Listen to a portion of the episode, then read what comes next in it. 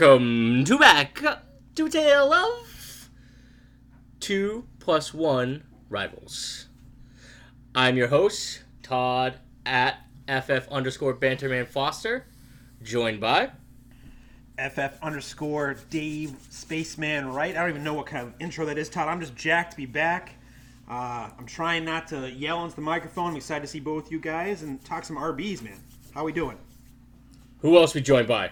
So we got FF underscore Walrus, Sean Kennedy here, and like Dave, just thrilled to actually have some fresh sports to talk about. I got to tell you guys that that weekend was absolute heaven for me. Uh, the draft was fantastic. Just just ate it all up all weekend, and like I've been very excited for the Last Dance. Every episode has been great. The Rodman episode was just so good. Oh, I heard that one was nuts. It was I so good. watch. It was so great. But um, yeah. So um, Kennedy, big fit, big life news, dude. Big life Oh. news. You just were through went through one of the worst experiences of your life. Terrible. And what is that? I've moved six times in the last th- four and a half years, and this was far and away the worst one. Thankfully, it was the last one. Yep. But So- yeah, moving in during the draft, I felt bad. I kind of left Dave in the lurch here. We were pumping out some content during the draft, and I ambitiously thought I could finish my move, the last part of it, in like five hours Saturday morning, and be sitting down in time for like mid round three. And I had to text him at like 4:30 and just be like, "I'm dead. I'm dying. I can't keep doing this. I'm trying to do it from my phone while I'm trying to move stuff with other people who are ready to murder me."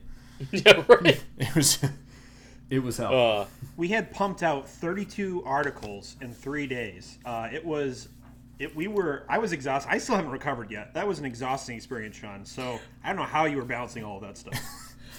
I well, yeah. W- w- when you guys shared your plan with me, I was like, "That's like real work."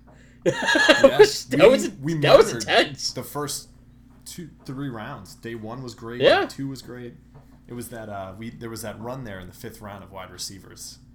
And I had it down to like a rhythm of like phone out, boom, typing away, had my rankings on one thing, overall rankings on another, you know, plus minuses for each prospect and I'd finish one up and be like, "Yeah, good, Dave, I'm done." He'd be like, "All right, sweet. Now there's this guy, this guy, this guy, this guy, and this guy." Oh my god! Oh my That's God. amazing. That's amazing. I also love how it's like the fifth round where you're like like you're starting to get in the sweeper territory, which is like Yeah, the greatest right. thing ever. Um, no, that's awesome. Yeah. So, um, Dave, you actually had some pretty cool draft experience that uh, on night one as well. Uh, you were on a stream, correct, sir? Yeah, I joined the Dynasty uh, Theory, FF Theory podcast with John Bauer and uh, FF Coach Dan and Dino MC. Those guys were really cool. I happened to to hop on, and I mean, it was crazy because the first wide receiver goes. We're you know we're looking to do all this instant reaction stuff and write the articles, and of course as I hop on, Henry Ruggs goes off the board, and I'm writing, trying not to be a jerk and like write an article while I'm talking to them. And then I nailed like five picks in a row on air, live air. It was ridiculous. So there, it was like a, it was a crazy run. Uh, I nailed every pick, or at least like the position. Uh, like I said, oh yeah, uh, San Francisco's going defensive line here, and then I nailed like the wide receiver picks. It was, it was a lot of fun. So the guys are great over there. I'm looking forward to talk to them a little more and interact with them some more too. So Yeah, man, it sounds like a good night. I had um I had my first live stream as well. Uh, it was pretty fun. I um I was with the guys from the IDP guys and the guys from uh, Dynasty Football Digest, and it was fun. So I was supposed to be on at ten thirty. Uh, they asked me to be on at eight p.m. I was standing there, and all of a sudden I was live, and I had this look of like a deer in headlights. Then realized I was on live, so that was fun.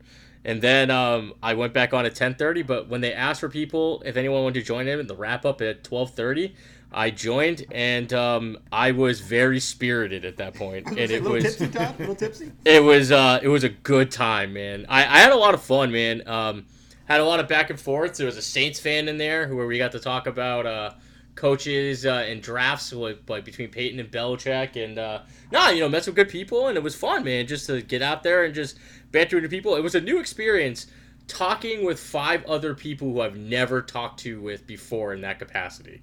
That was very different, and I was like, and I've kind of realized that I'm like I'm. It's very different for me to be a guest than a host because I'm like I have to not talk so much.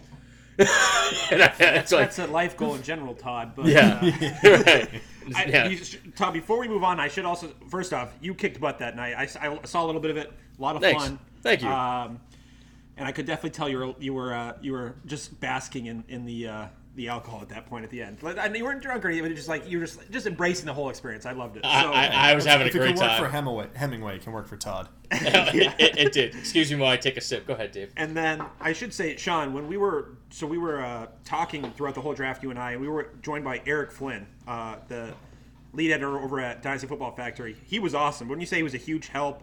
Uh, a lot of fun working with him over the weekend, Sean. Oh yeah, just and good for him for actually putting up with the two of us, especially as we got later into the night. Um, Yeah.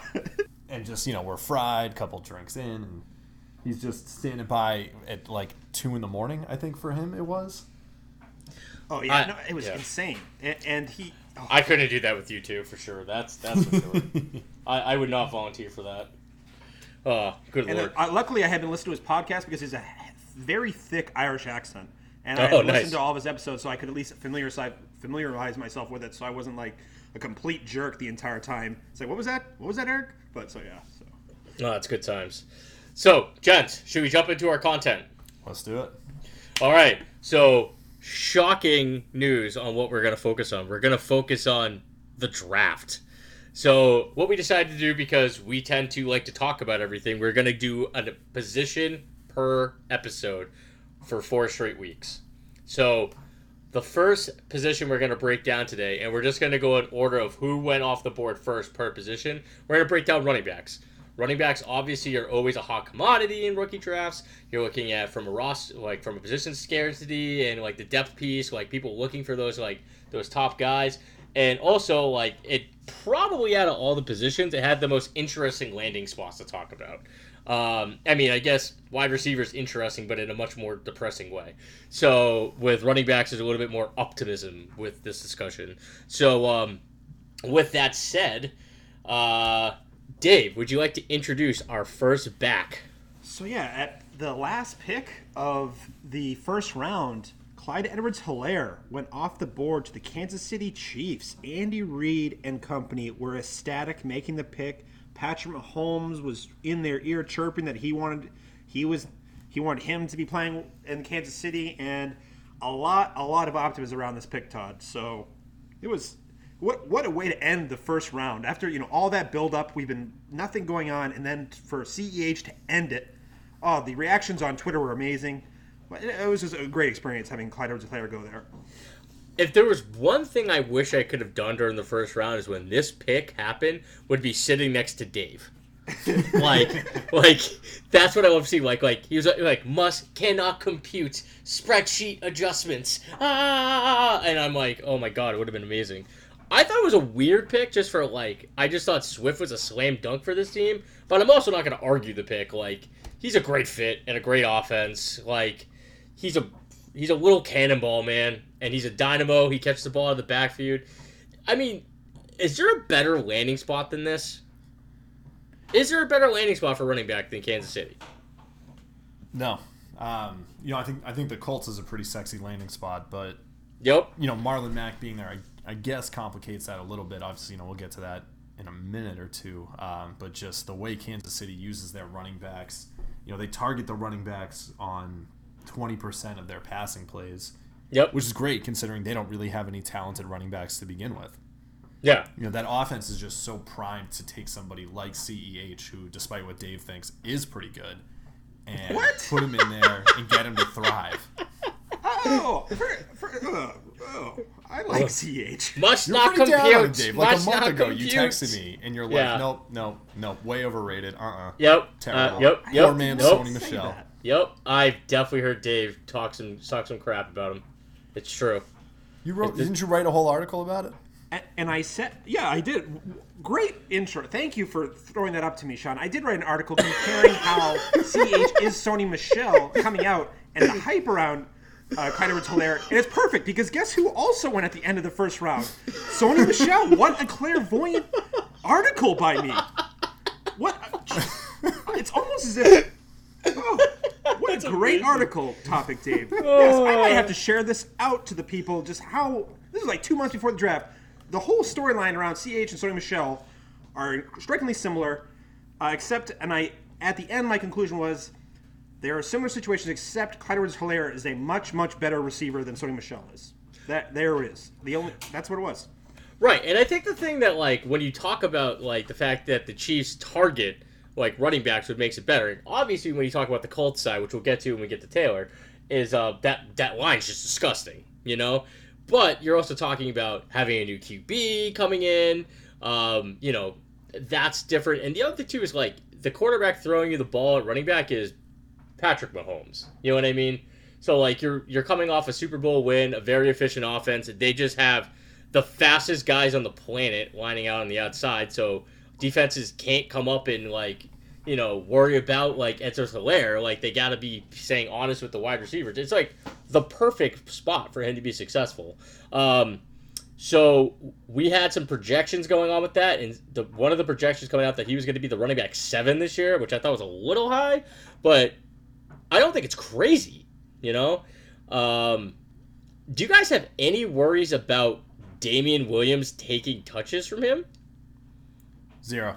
Um, and I think what seals it most is that you know Damien Williams was a Dolphins cast off, and Mm-hmm. you know not I don't think a fantasy succubus victim. I think he just wasn't that great, but I think he landed. Whoa, whoa, just whoa! the most- Everyone's a fantasy succubus victim. all right, fair. Everyone. I think that's the only thing we'll ever agree on, all three of us. all right, moving on. you know, just he landed in the juiciest of juicy landing spots. And I mean, I remember when they first cut Hunt, watching that and thinking, this is like a death blow for the Chiefs. How are they going to recover from this? Right. And then all of a sudden, you see Damien Williams, who has to compete with somebody on the team who basically has the same name as him for touches. Mm-hmm. All of a sudden, he's just finding crazy space and open spots on the field. And every Right. reception he's getting seemed to be going for 15, 20 yards. And all of a sudden, he becomes like a household fantasy name. And I don't think that's him. I think that's the Chiefs. So if you take somebody who's actually talented and you stick him in there, I think A, Damien Williams becomes an afterthought, and B, CEH is just going to shoot for the moon and probably go beyond it. And and he's and he's built, man. He's built to break him. He's built to juke him. Like he's it's it's a perfect fit. And um, I I still think I would have gone Swift there, but I also haven't won a Super Bowl, so I'm not going to question it. Um, Todd, you get enough chances, you'll eventually win one, just like Andy Reid. That's true. That's true. I'm, I'm, I'm, I'm, I'm, I'm, I'm, I'm still, I'm still waiting for my call. You know, I, I keep showing them like my resume for my back-to-back titles in Dynasty, and nobody wants me. So, um, all right, maybe I talked it up too much. That's probably the problem. I, Todd, I still want you. I still, Thanks, Dave.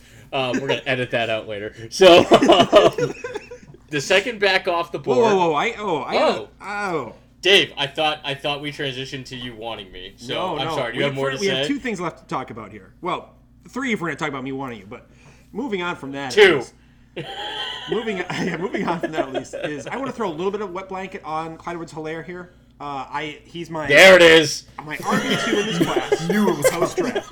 My RB, cl- I love. I, hey, I love me some CH. What, just a guy you like to root for, personality wise.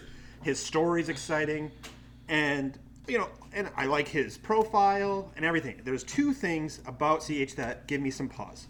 One, you guys happen to see what the Chiefs were saying and the GM was saying after the draft about CH? No. No, tell us, Dave. they said, "Oh, the best thing about CEH is, is it turns first down and second down, like second down instead of being second and seven, it's second and two. And I'm like, well, if you drafted Clyde Hilaire to start running on every first down, no, no, no, no. You're supposed you're drafting Clyde Hilaire to supplement your offense and and not don't turn into a run first team here. And I don't think they're going to, but I don't like that idea. That is a bad philosophy do not change how your, your team is structured. And I'm not saying they will, but I just do not like that idea. That's just a poor, poor philosophy.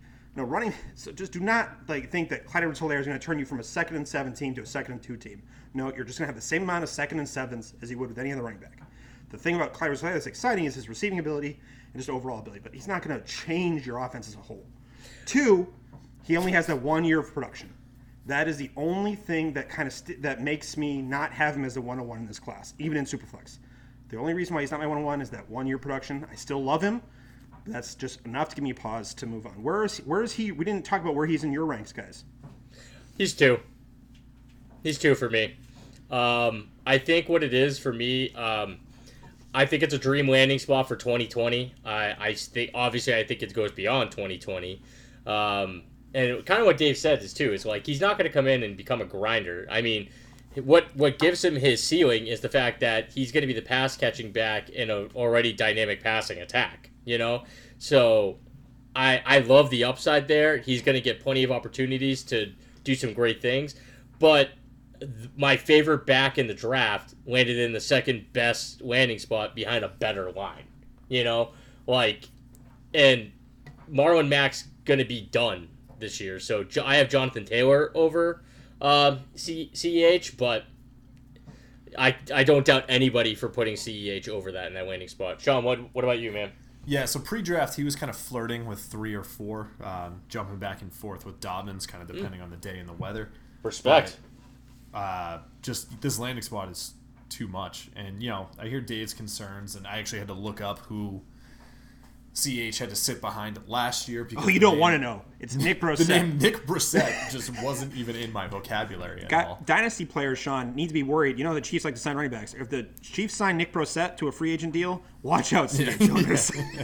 um, and you know, there's some concerns over his pass blocking ability, and that, that creates some issue. But I think yeah, everyone's coming out with some kind of red flags, and this right. landing spot was just so nice that it solidifies him in as my number two. Locked, yeah. loaded, ready to go.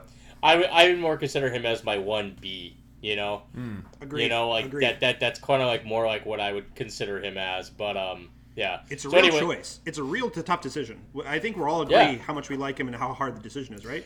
Well, yeah. it was funny. Like anytime this like came up on like you know people like you know like in fantasy groups I'm in on Facebook or on Twitter, like my contribution has been I haven't made up my mind yet. Like like I'm that guy who's like saying that as if like I'm just trying to be a voice of reason and being honest about it. Like I'm sorry about making a gut check on this one. Like I'm thinking about it, but after thinking about it, like it, the the guy who honestly moves it for me is uh Quenton Nelson.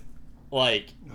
I, I, just see him on a pole and like Jonathan Taylor and just seeing like I don't know. There's some bias there for sure but at the same time, like it's just something that gets me excited. So I think we've all had Jamaal Charles on our teams too, and how and yep. how um, how Andy Reid some Andy Reid sometimes will just mess with fantasy owners. I know that's not his intention, but we all have that in the back of our minds too as yeah. former Jamaal Charles owners.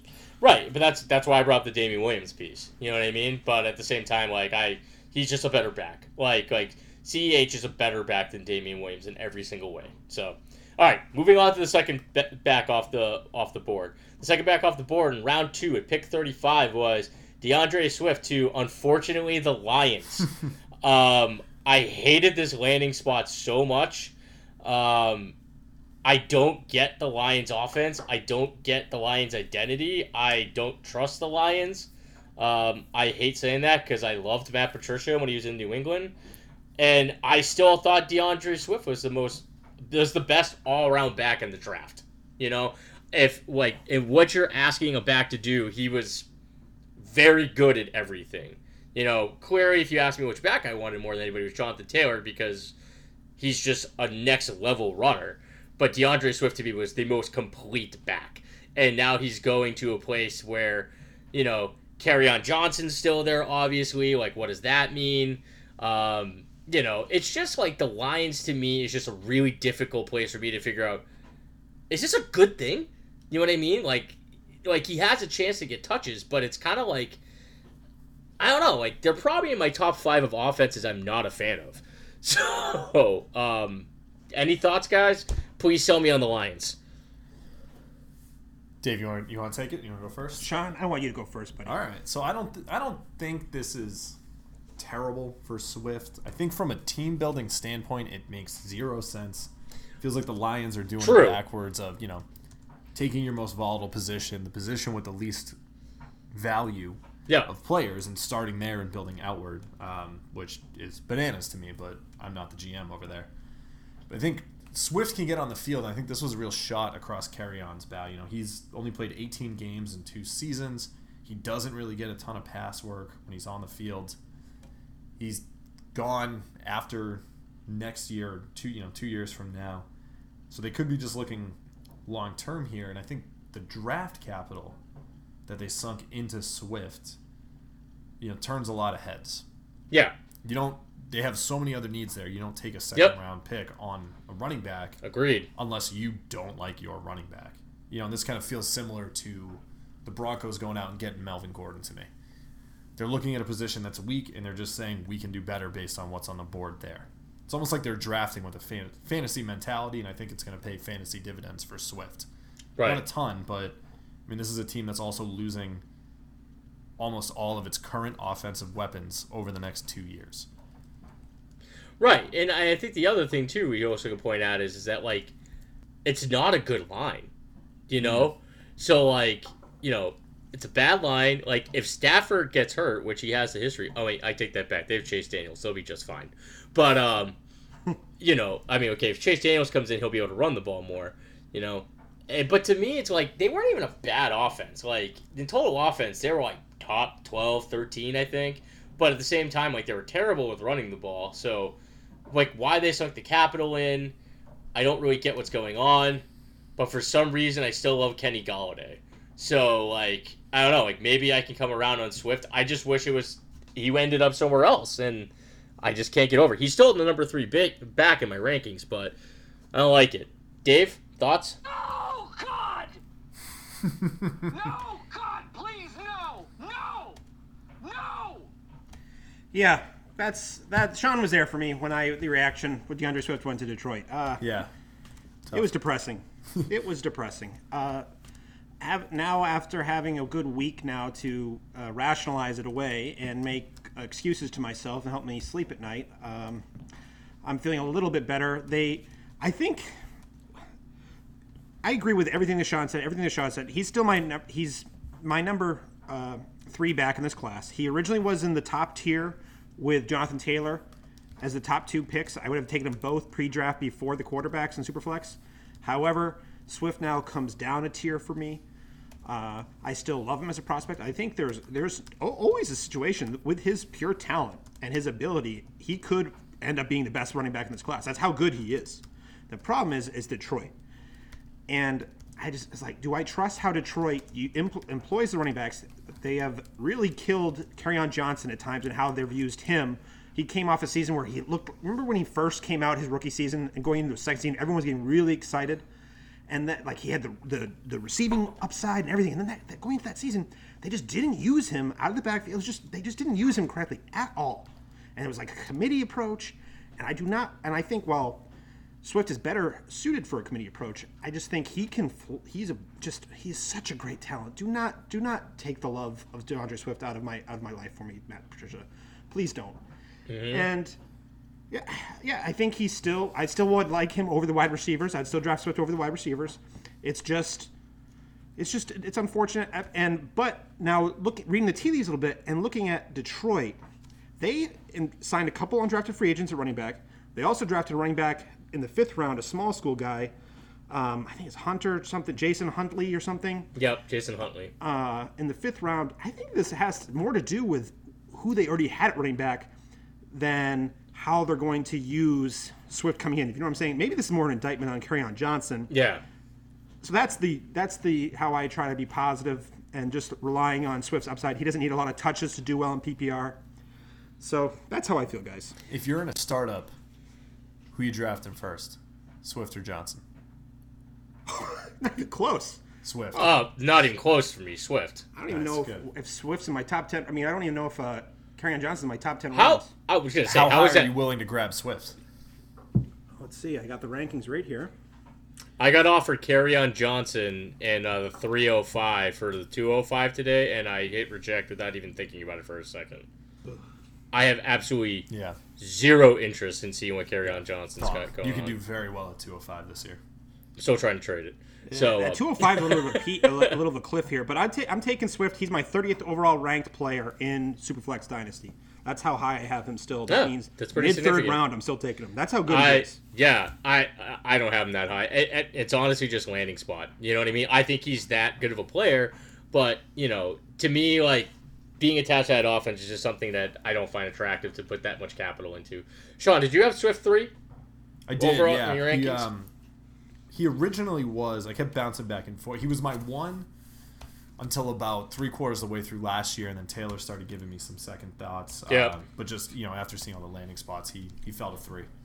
I think I think we all felt that way, but we all had think, Joe. all are, I think our ranks are all the same right now. Yeah, this feels. I like I Kenny actually I just moved Swift down to, to four, and I'll tell who my three is in a little bit. All right. Okay. I feel like uh, until we get to six, it's going to be pretty uniform. Yeah. So um, all right. So, Dave, go ahead. Number three back off the board. Go ahead. Jonathan Taylor. Oh, oh, Round two, pick forty-one. Jonathan Taylor to the. Colts. Oh, just I don't even know how to. I, I had a couple songs prepared. I had um, But you got two for videos I was going to share on Twitter. What's that? But you got two for Clempt. Yeah, yeah. What? yes. Okay. Uh, to- anyway, the, the point is, is John T- Jonathan Taylor's a great landing spot here. He's still my one-on-one in Superflex. He is probably one of the best prospects, running back to come out um, since. Well, besides Saquon Barkley, You always have to asterisk Saquon Barkley uh, in a long time, and he's he's he's amazing. I think I think Nick I think Marlon Mack will still have a see 150 touches next year, but I, if you look at how uh, Indianapolis employs their offense, they have a lot of they do a lot of uh, they have a lot of rushing. yep. So and that offensive line, they they want to run. That's the philosophy that offensive line has. They want to run the ball. That's how the entire offense wants to run the ball. And I think the opportunities that Jonathan Taylor will have, even if it starts out as a 50-50 thing, I think his talent will have him winning it just like how Nick Chubb back in Cleveland. I can see this as a similar situation where uh, Jonathan Taylor takes over before the end of the season. Uh, yeah, I really like what the Colts are doing here, man. They put they put the best runner behind the best line.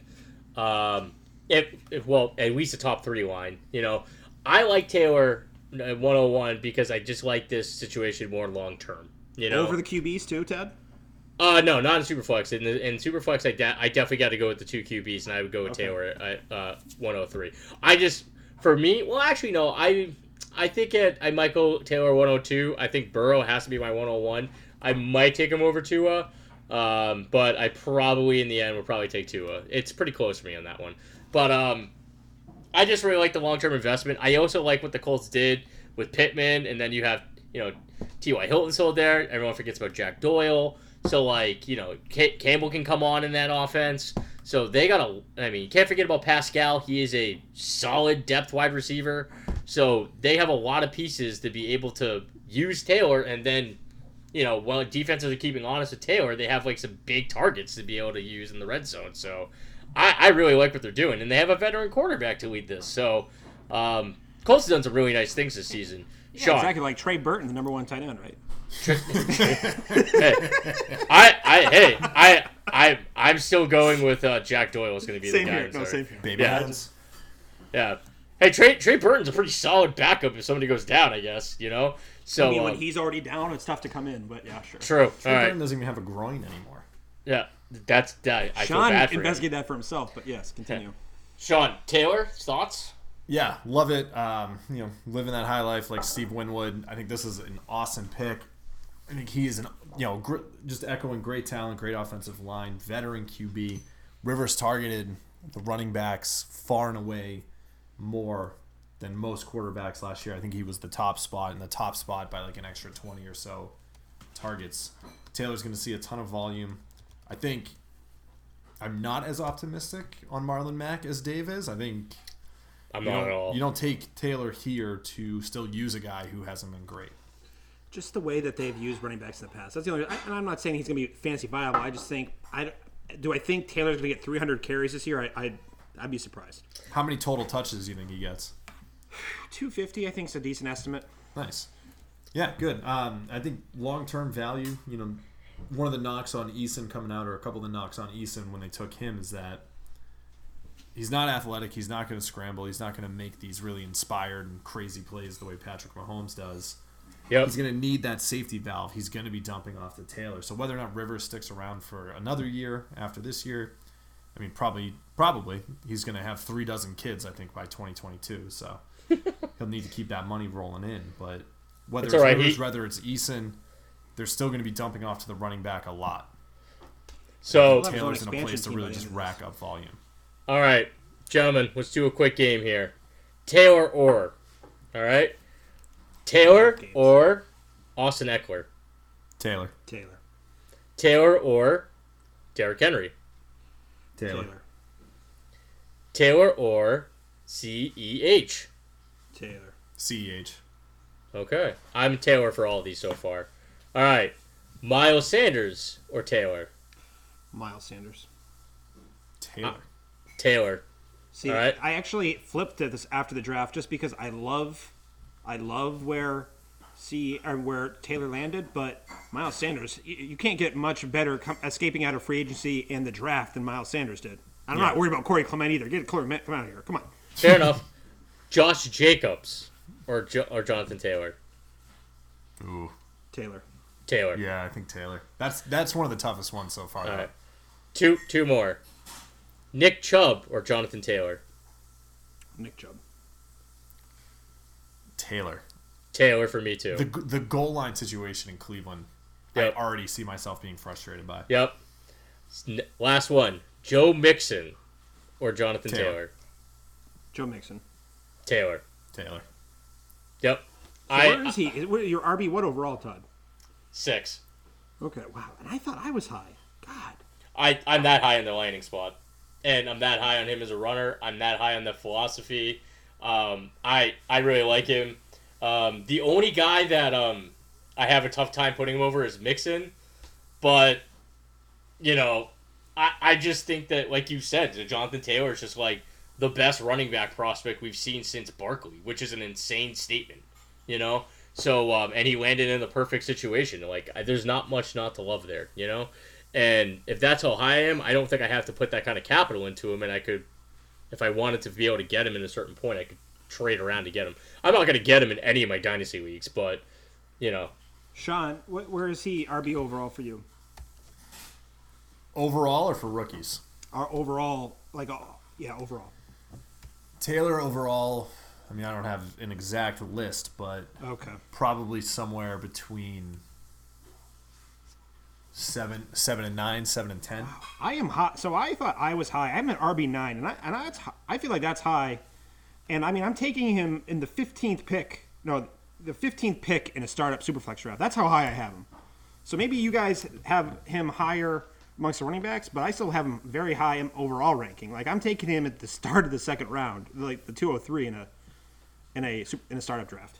I would now too probably. I mean, I'd probably least go that. Um, I think before the draft, I wouldn't have said that, but that's how much I love the landing spot. You know, so um, I, I mean, again, I still think the Chiefs is a better landing spot, but I think that this is the perfect landing spot for Taylor in that regard. You know, so um, all right, guys, moving on to the next one. Fourth back off the board, second round, pick fifty-two. Florida State's own Cam Akers to the Rams. Um, so people exploded on um, like buying into Akers for the Rams. I'm not really ready to like jump to conclusions like most there. Uh, I think he's a great back. You know, you clearly got a great offensive coach. Bad line, and there's competition there. You know, and I think competition. I I mean Henderson they put a, so, so, a, like a decent amount of capital into. It's a good stepping stone, but yeah, continue. Malcolm, like Malcolm Brown, they committed to, and there's like you just can't push him off to the side. I'm saying that Cam Akers maybe down the road is a good thing, but I don't think 2020 is a sure thing. So, I for me for the the biggest argument I've been having with people with this is like I'm like so much higher on J.K. Dobbins than Cam Akers at this point, and um, I love it. Drama. Let's do it. Yeah, right. So like that's to me like you know, I I also think if you want to talk from a production standpoint, like what didn't J.K. Dobbins do? You know? So to me I, I I get it. I like I'd be confident drafting Akers. I just think that people are a little higher on him than they should be given the landing spot. Uh, What- go what ahead, Didn't. J.K. Dobbins do? What didn't he do? He didn't perform around one of the worst offensive lines and worst offenses in college football. That's what he didn't do. What didn't he do? He didn't perform on one of the worst offensive lines in football or the worst offenses in college football. like Cam Akers did. Like, I, do you? I So, so J.K. Dobbins should be faulted for not playing against just crappy saying, players. in a vacuum, I don't think J.K. Dobbins could have done as well as Cam Akers could have done did uh, in the Florida the Florida offensive line. You can't predict that. That's ridiculous. I, I'm. s- That is- I- that no, is- that is- This is why this is an argument. This is why it's a yeah, debate. that is that is so speculative and founded on absolutely nothing. Todd, this is exact. Well, it is. Look at play style. Uh, look at how Cam Akers make, breaks tackles, evades tackles, compared to J.K. Dobbins. J.K. Dobbins is more of a one-cut runner. Uh, I think. Yeah, I think that's exactly how I did it. That's that's exactly how it is. It's not speculative. I mean, yes, it's speculative, but it's not like I pulled it out of thin air.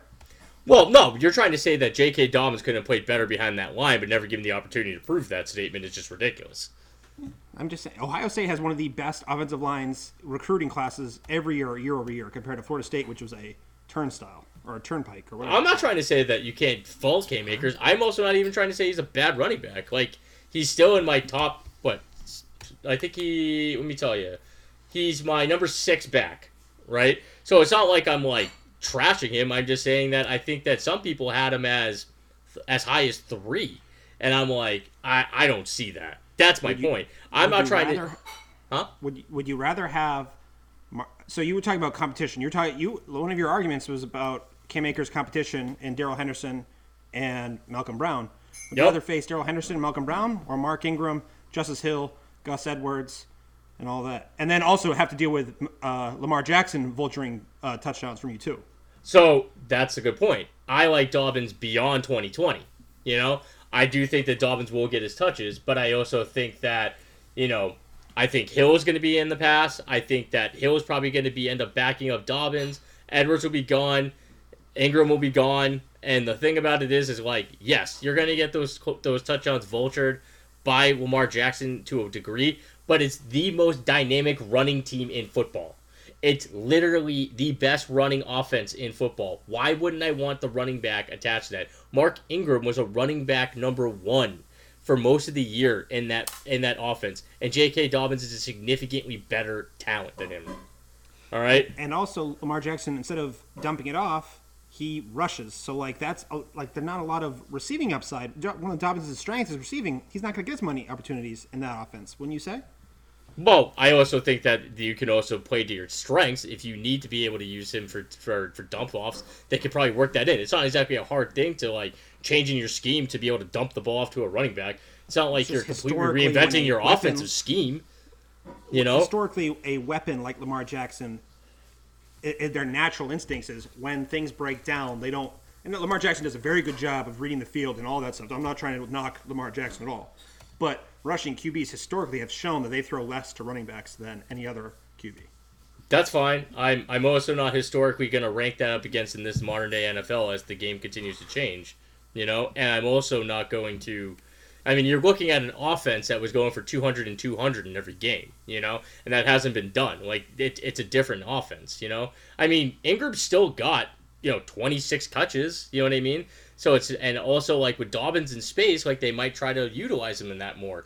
My point is, is like I like a dynamic running back who was a heck of a lot more productive than Akers. And if you watched him play, he's a freak athlete, Dobbins. And that's He the kind a- of offense I, good- I want to be able to put him in. And I in 2020, like I said, if I'm drafting in Dobbins and I'm relying on him to be a player for me in 2020, then that's not the way to go. I think that Dobbins is more an investment at this point.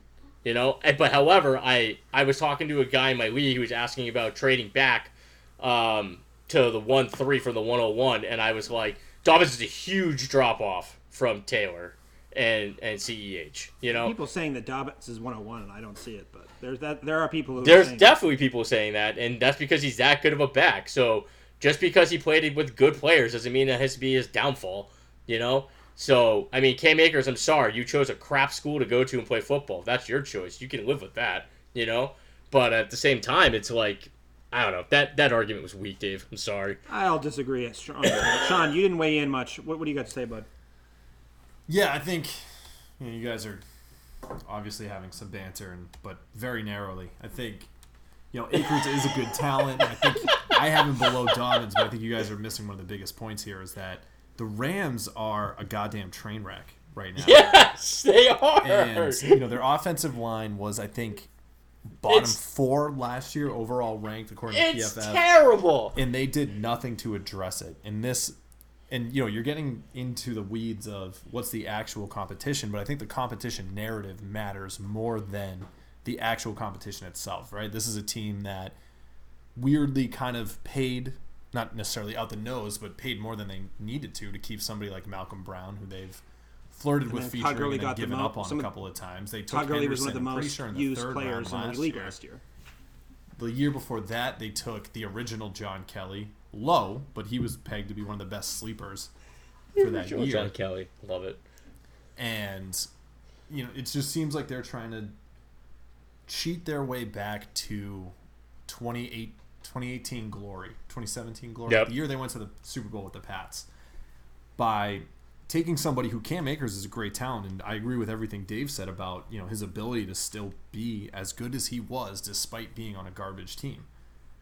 But I think when you're playing, because he was out of Wake Forest, you know, the competition you're playing, you're losing. Maybe two of those guys are going to be pro level athletes. Right. Now he's going to expected to now he's going to be expected to run in the same kind of offense against 11 pro level athletes. And I think he can be as talented as he can be. It's not going to matter as much because this landing spot is just so bad and their cap space is so terrible through the next couple of years. There's no way out. I had him pretty high on my, you know, coming into the draft rankings, but he took a tumble for me based on this. Marshall think- Yanda leaving at all disrupt things for you guys at all? I mean, that's a big deal. Well, who? Hall of Famer. Say Marshall Yanda left the Ravens. That's a big deal. Like, I think that I think that might be going overlooked a little bit.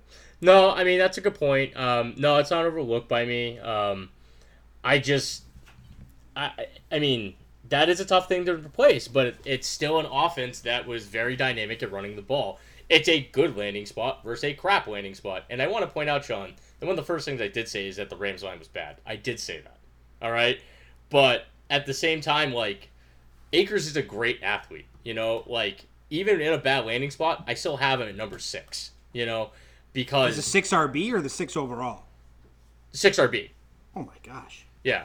So, um, I mean, it's about landing spot with me with running backs. I've, I've been I've been upfront about that since day one. You know, so I have Dobbins three, and I have Swift four, and I'll tell you I have five in a little bit.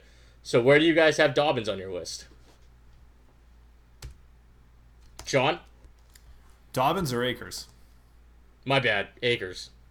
Akers for me tumbled down to eight. Wow. Jesus. Okay. Dave, Akers. I mean, he's my he's my fourth running back, and no, my uh, one, two, yeah, fourth running back. I have him. They're literally You have back to count to back. four. Akers is four, Okay. And then he's back to back with J.K. Dobbins. I don't think, uh, mind you, we're I'm my argument is razor thin here. I have they're like two spots away in overall rankings is razor thin, but I, I mean.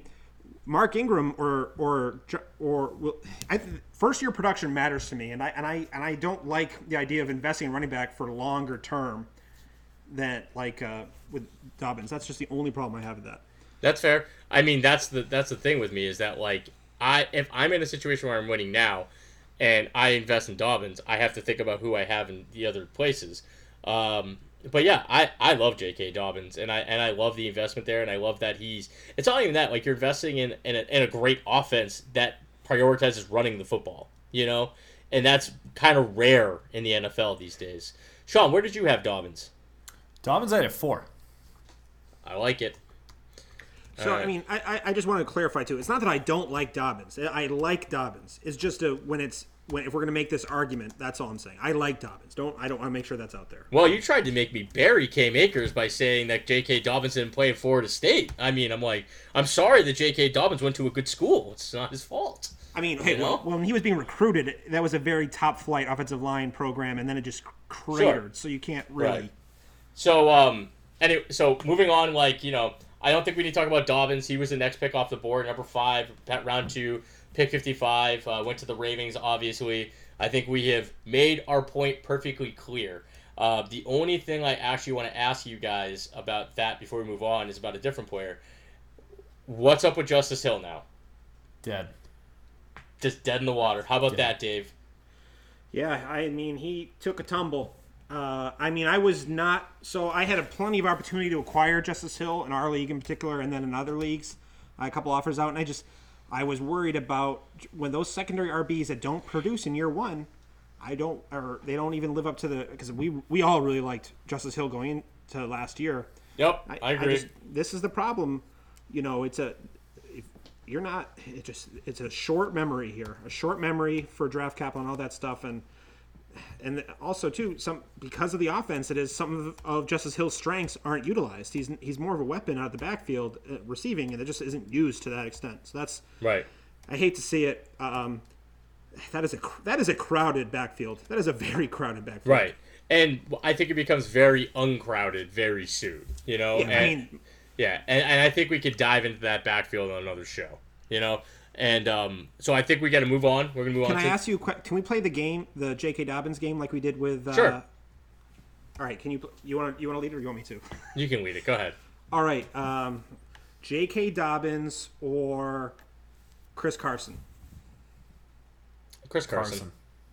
Okay, that's that is very anti the grain. That I don't think a lot of people believe that, but we're all on the same page there. Uh, J.K. Dobbins or Aaron Jones. Aaron Jones. Yeah.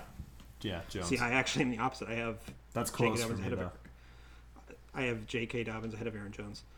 Uh, see, I love Aaron. I love J.K. Dobbins. What are you guys talking about? Uh, so- Yeah. Um, well, I, Leonard think I, I think you're not respecting Aaron Jones enough on that one. So They, well, that's, we'll get to that in a bit. Yeah. Um, but Leonard Fournette or J.K. Dobbins? Leonard Dobbins. Fournette. See, Sean went Dobbins, Todd went. So you guys aren't worried about all that pre-draft chatter about trading Leonard Fournette? He has no guaranteed money left. All that stuff. I He's think Leonard. take him. Yeah, I, I also think that Leonard Fournette's going to be somebody who will, produ- will will produce wherever he is. And you guys think that receiving upside can ha- hang? No. Mm-hmm. Okay, uh, just interesting. And then Derrick Henry or J.K. Dobbins? Henry. Henry. Ekeler, J.K. Dobbins. Ekeler. Ekeler. I love Ekeler. I have J.K. Dobbins ahead of Ekeler. So th- I think I think I might have J.K. Dobbins ahead of overall than you guys, but Yeah. you guys in the rookie class. So that's interesting. That was just interesting. It, it, thing, it, but yeah, we seem- can move it- on. it seems like you're ranking hi- rookie running backs a lot higher than I am, which is fair. I get it. I mean, for me, the only two that are like super high are Taylor and uh, CEH. You know. Um, all right. So next, um, I saw this guy in high school, number six, uh, round two, pick sixty-two, AJ Dillon to the Green Bay Packers, who I think we can all agree was the worst team of the night, in my opinion. So. Oh my god. Worst team of the decade. Yeah, it was just weird picks. Hey, let's back up two of our three stars. It's just like weird. Now I know like if you if you look at like if you look at contracts like like Jones could be gone. You know what I mean? Like that's that's very much part of the narrative, but you're also looking at a situation like the one thing I did like about the pick is that he's a nice compliment to Jones. It's pretty much like you're beefing up Jamaal Williams, you know? Like so from an actual football standpoint, yeah, I guess it makes sense, but like, why would you spend it like in in such a receiver needy team? Why would you put a second round draft pick into a running back? Like, I just didn't get it. You know, um, he's a. I mean, I actually like Dillon if he's in the right system. Kind of pretty much reminds me of Derrick Henry. So I don't know. He has the potential. I mean, they, they spent capital on him. He might have an opportunity to do things. He could be a steal in the second round of drafts. You know. Um, Sean, thoughts on uh, AJ Dillon? I actually I like it there. I like it for Dillon. Um, it obviously kind of sucks a little bit for Aaron Jones, but I think Jones was great out of the passing game last year, and they didn't utilize him enough. You know, Matt Lafleur since he came in has been preaching that their system is going to be built on a running back by committee approach, and Jamaal Williams sucks. So you can't really create a running back by committee if you only have one running back. And I think now what they're looking Right. for is, you know, Bruiser and AJ Dillon and kind of that flexibility that Jones showed, being able to catch out of the backfield. They targeted the running back the six most times out of all mm-hmm. teams last year, which of course they had to because they have one wide receiver and he missed a third of the year. And I just think this whole draft was nuts. You know, AJ Dillon's in a good spot to take over a lot more carries once Jones leaves because I think they've clearly shown their hand that they're not going to pay him. Right, exactly. And So that you know, I was really high on this, and I think just one last thing, Packers centric versus AJ Dillon centric. I saw this the other day. Aaron Jones, in his entire or not Aaron Jones, Aaron Rodgers in his entire career, has thrown one touchdown pass to a first round pick. That is not a true stat. He's thrown plenty of pick sixes to first round picks.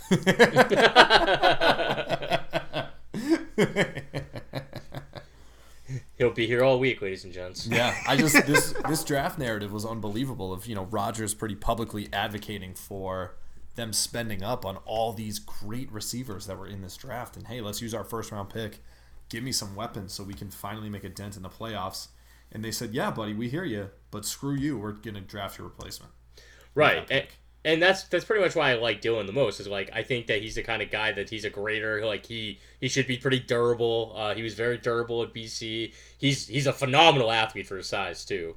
So um, yeah, I, I I like the pick in in a fantasy standpoint for maybe not 2020 but beyond it. Um, I in a part of a committee, he's a guy who definitely has some sort of value there. Um, it's a good line. You know, they they lost some guys, but it's still a good line to run behind. Um, it's just I, I just don't understand the Packers not investing in Aaron Jones. I mean, I understand it's like not putting the capital into it, so that totally makes sense. But you know, they, I just I are they trying to get Aaron Rodgers to leave? Like I don't know. They It's feel just- like they're trying to create a next man up culture to me. Yeah. on the shortest route possible. right. Like, let's and, not uh, make it seem like player you know 28 can be replaced by 49. Right. Let's make it seem like player one can be replaced by 52.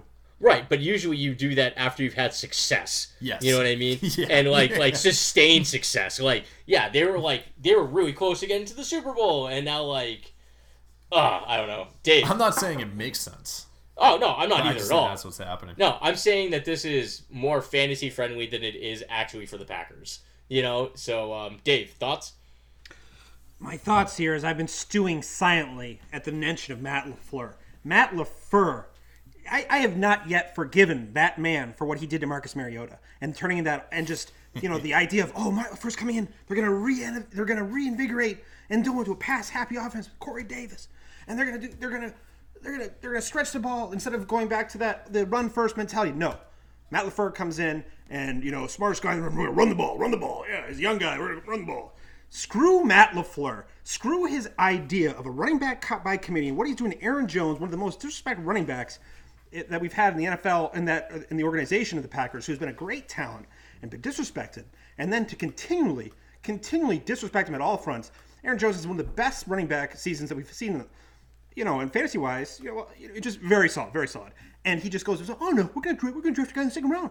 And Derek Derek Light. Screw you, Matt Lafleur. Screw you for taking Jordan Love too in the first round, in the first two years of his career too, behind Aaron Rodgers, and just fr- screw you, Matt Lafleur. Screw you. I like AJ Dillon, but screw you. I cannot stand you. What have you freaking done in this league? Nothing. Nothing. Get the out of here. Okay, so um Sean, do you have any thoughts on that? Yeah, I mean, I, I love the fire coming from Dave, and I would just love to know what he thinks of Aaron Jones being wasted, but he just seems Screw like a guy you, that's Matt never going to be used right, doesn't he?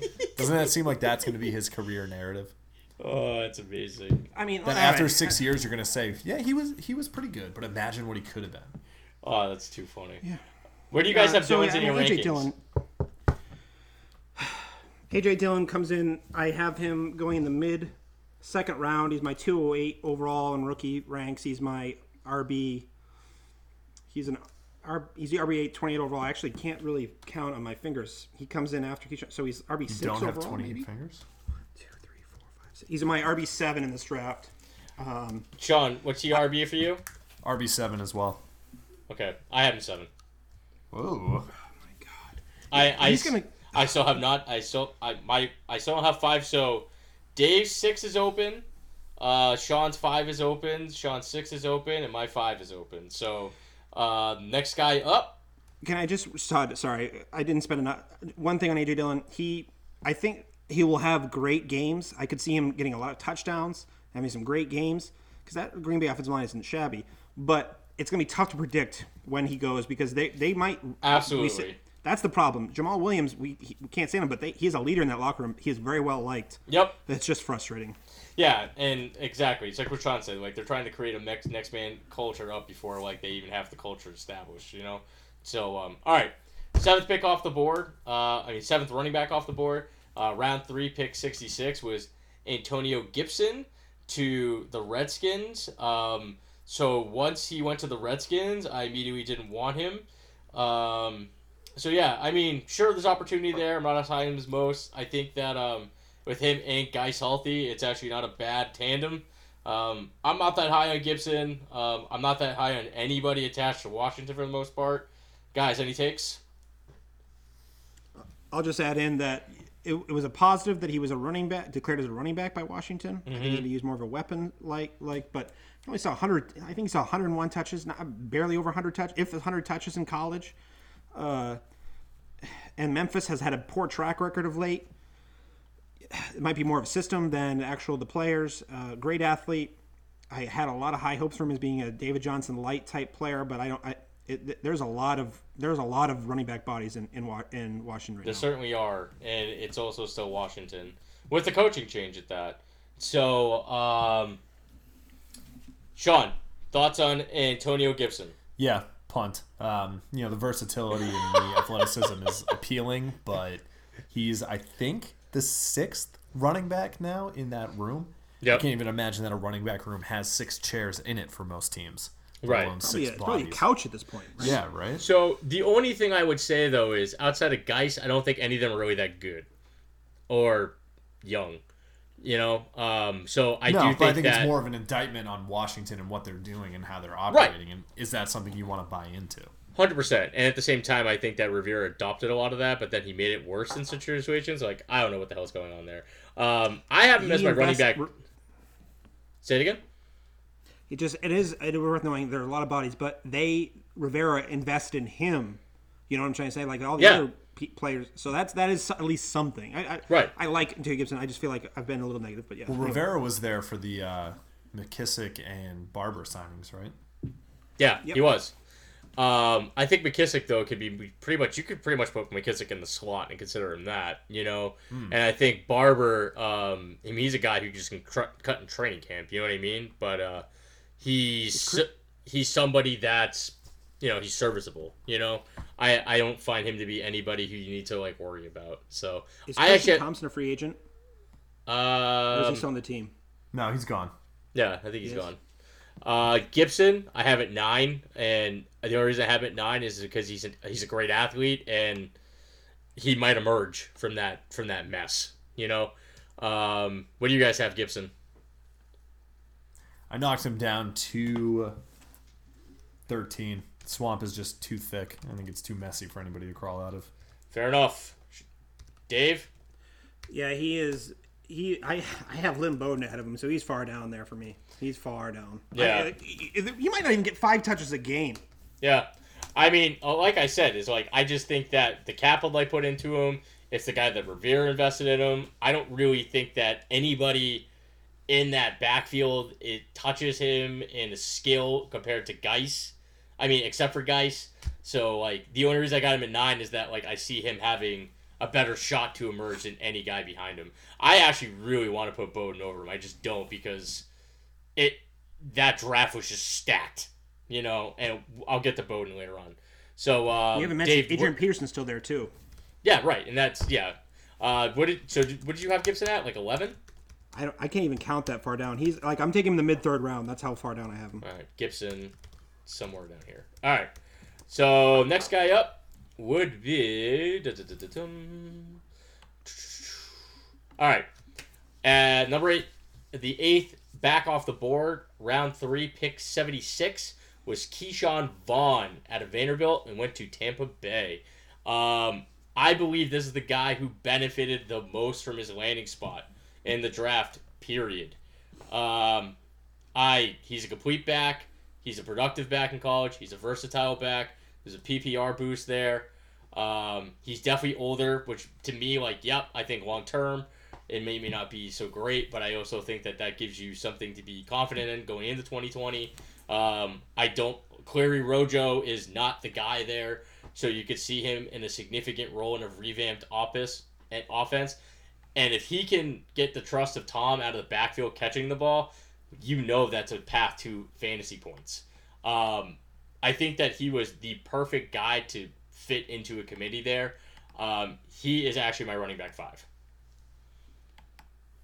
Sean, Uh, you're up next, bud. Yeah, so for me, he came in. Um, I think it's a great landing spot. Definitely one of the most attractive. He was also my running back five. And actually, I said this to Nice. Dave when they drafted him. It felt it felt like they were taking another Rojo, but who can catch a little bit better. Yeah, just- I, don't- I think I don't think I think he's, he could. he's not the workhorse. He's not the jackknife do everything that Bruce Arians keeps teasing that he wants. But it just seems like they're going to kind of come up with a very interesting committee of Vaughn, Rojo, and Dare, whatever his last name is. Yeah, Um, and you know, I think the sky can be the limit for this kid, but I think beginning of the season is probably going to be a little ugly for him. The only thing that concerns me, and this isn't really a fantasy standpoint, this is just more as you know, 30 years going Pats fan of Vaughn doesn't really pass block well. And what we've seen from Brady in the past is if you can't pass block, if you can't protect him on third down, he's going to very strongly advocate for you to see the bench. Mm. And I think unless, you know, and he maybe he can come and refine those parts of his game, but unless he can, he's not going to be able to see the field very consistently. And I think that committee is going to get messy. Fair. I think if he can do that, if he can make those strides, if he can win over Brady, this could be a very, very great landing spot. Probably somebody you can get maybe mid second round pick, late I- second round pick in I, rookie I, drafts. I think he in a rookie draft. If you're not, if it's not super flex, I think he's end of the first, or early second.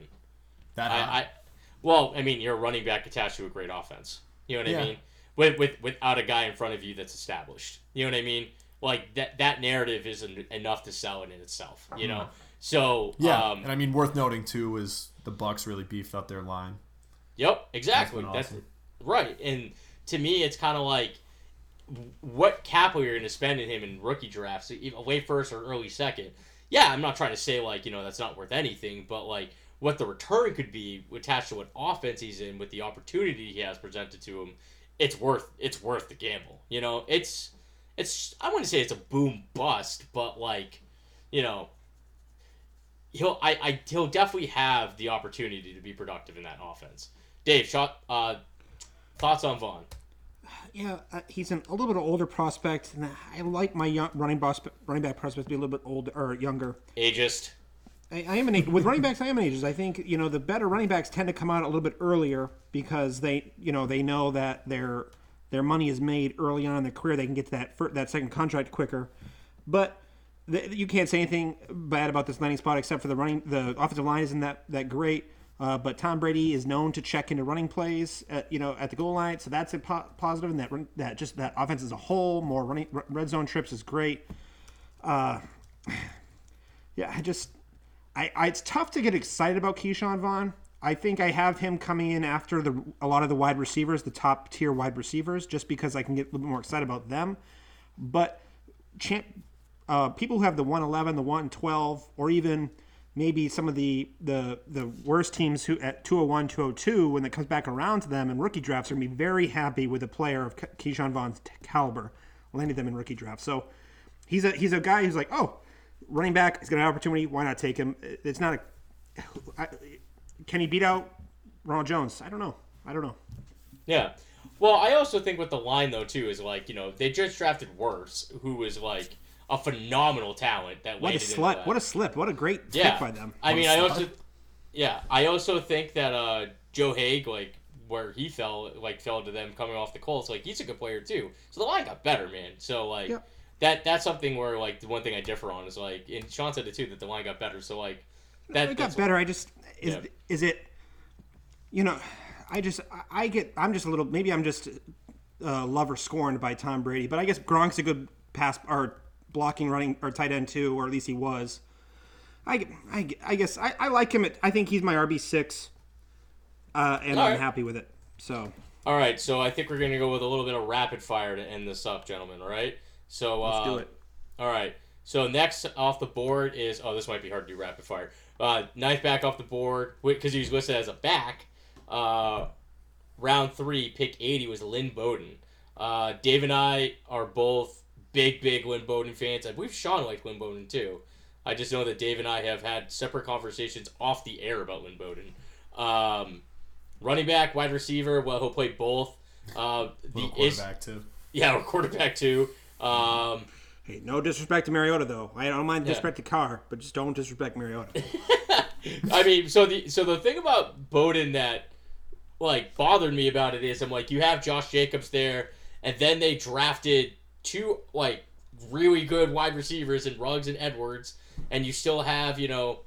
Uh, you still have Williams there who will play. Renfrow, who's kind of fits a similar thing that Bowden does. So his path to touch is a little unclear. Um, he's a freak athlete. He's a phenomenal competitor. He's tough as hell. Um, and he's definitely a Gruden guy. Gruden's gonna love Lynn Bowden. So the only reason I don't have Lynn Bowden higher is is that I'm not sure where he fits in in terms of touches on this offense. I have him 11, and that's only just because I just wish I knew what was gonna happen with him more. Um, I'm actually gonna let Sean go first because I'm sure Dave's got plenty to say about Bowden. Yeah, I'm pretty down on Bowden from a fantasy perspective. I think, you know, NFL reality, he's very exciting. You know, Todd, you just summed it up, so I'm not going to reiterate it.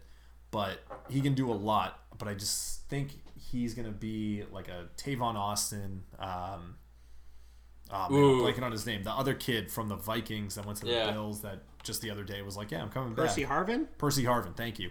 Like Yep. this kind of jackknife, do it all, but he can do so much. Nobody ever really uses him specifically. Right. That So that's just, actually you know, Vegas has spent a lot of capital in other positions. You just named off all their receivers. They have Jacobs. Yep. I think they still have DeAndre Washington. Yeah. He went to the Chiefs. He went to the Chiefs. Never mind. All right, so scratch that. But even if Bowden slots in as the second pass catcher, I don't think they're or um, you know pass catching running back. I don't think there's a lot of viability there. Yeah. So But- you know, cool, cool reality pick, cool story to follow. But fantasy wise, I'm not very interested. Where's he in your rankings? Uh, real low. He was down at for rookies. 14. That is low. Oh, that's very low, Sean. I, I'm going to talk in a deep voice now of my disapproval. Oh goodness. Da- David, go ahead. Try, try Um, no, I'm not going to spend much time on Lynn Bowden. Uh, I'm not going to reiterate because um, it's poker night tonight. But uh, Lynn Bowden, Poker, I RB10 for me. He's listed as RB for the Raiders, so I like him. And just overall, uh, I think this is a thing. This hurts. There are a lot of Jalen Richard truces out there. This hurts Jalen Richard immensely. I have uh, Lynn Bowden uh, the beginning of the third round in, in Dynasty Superflex rookie drafts, and uh, Josh Jacobs had a great year last year with holding, uh, with you know carrying a relatively good portion load there. that was that came out awkward, but.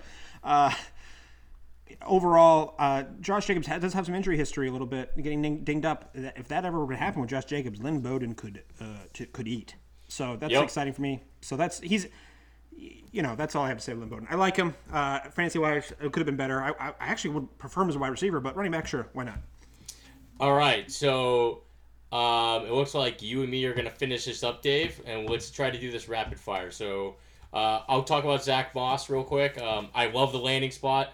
I love him with uh, the Bills. I think it sucks for Singletary. Um, I should actually explain that like I love that from like building an offense like with Singletary and Moss. I think from a fantasy standpoint, it sucks for Singletary, but I still think Moss finds value in that.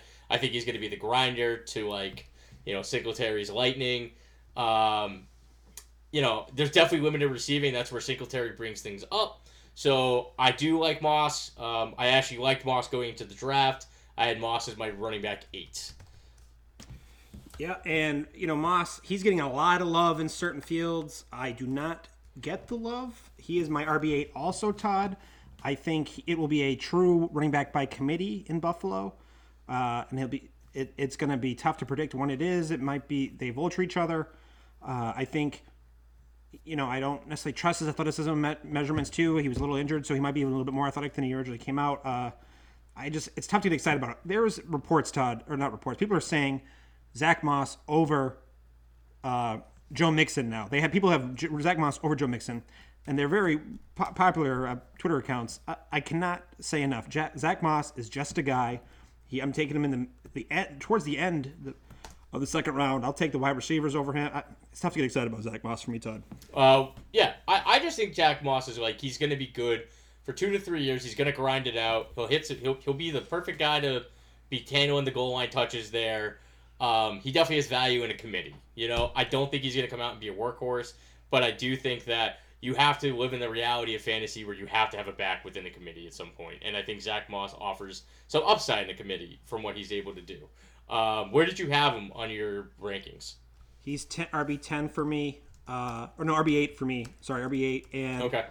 uh, I just in front of Josh Kelley, who I, I get more excited about. But Yep. I think I think I'm good for talking about running backs, Todd. Uh, we lost Sean, but you want to wrap this up or? Yep. Uh, I liked Kelley. I like what he's going to grind out as. And the only other guy that I liked was uh, Darrynton Evans. And anyone who drafted by the Jets, I am all set with. Dave, why don't you tell the people where to find you, man? You can find me at Dynasty Football Factory and at FF underscore Spaceman on Twitter. I just dropped a post NFL draft update to my prospect database. Check that out on Twitter. And Sean and I's, we did 32 rapid wide receiver reactions that are in depth. Uh, they're going to be useful all offseason long for wide receivers, rookie wide receivers. Check that out over at Dynasty Football Factory, Todd. All right, you can find me at FF underscore Banterman on Twitter. And Dave I had fun talking about running backs. I think we'll come back next week with some uh, probably some some wide receivers, is my guess. All right, Bingo. all right, good times. Ooh, let the music take us out. I don't think we can ever talk for a little amount of time about running backs. We just we can't help No, ourselves. I mean, you know, I'm happy with one ele- with uh, how long we took, Todd.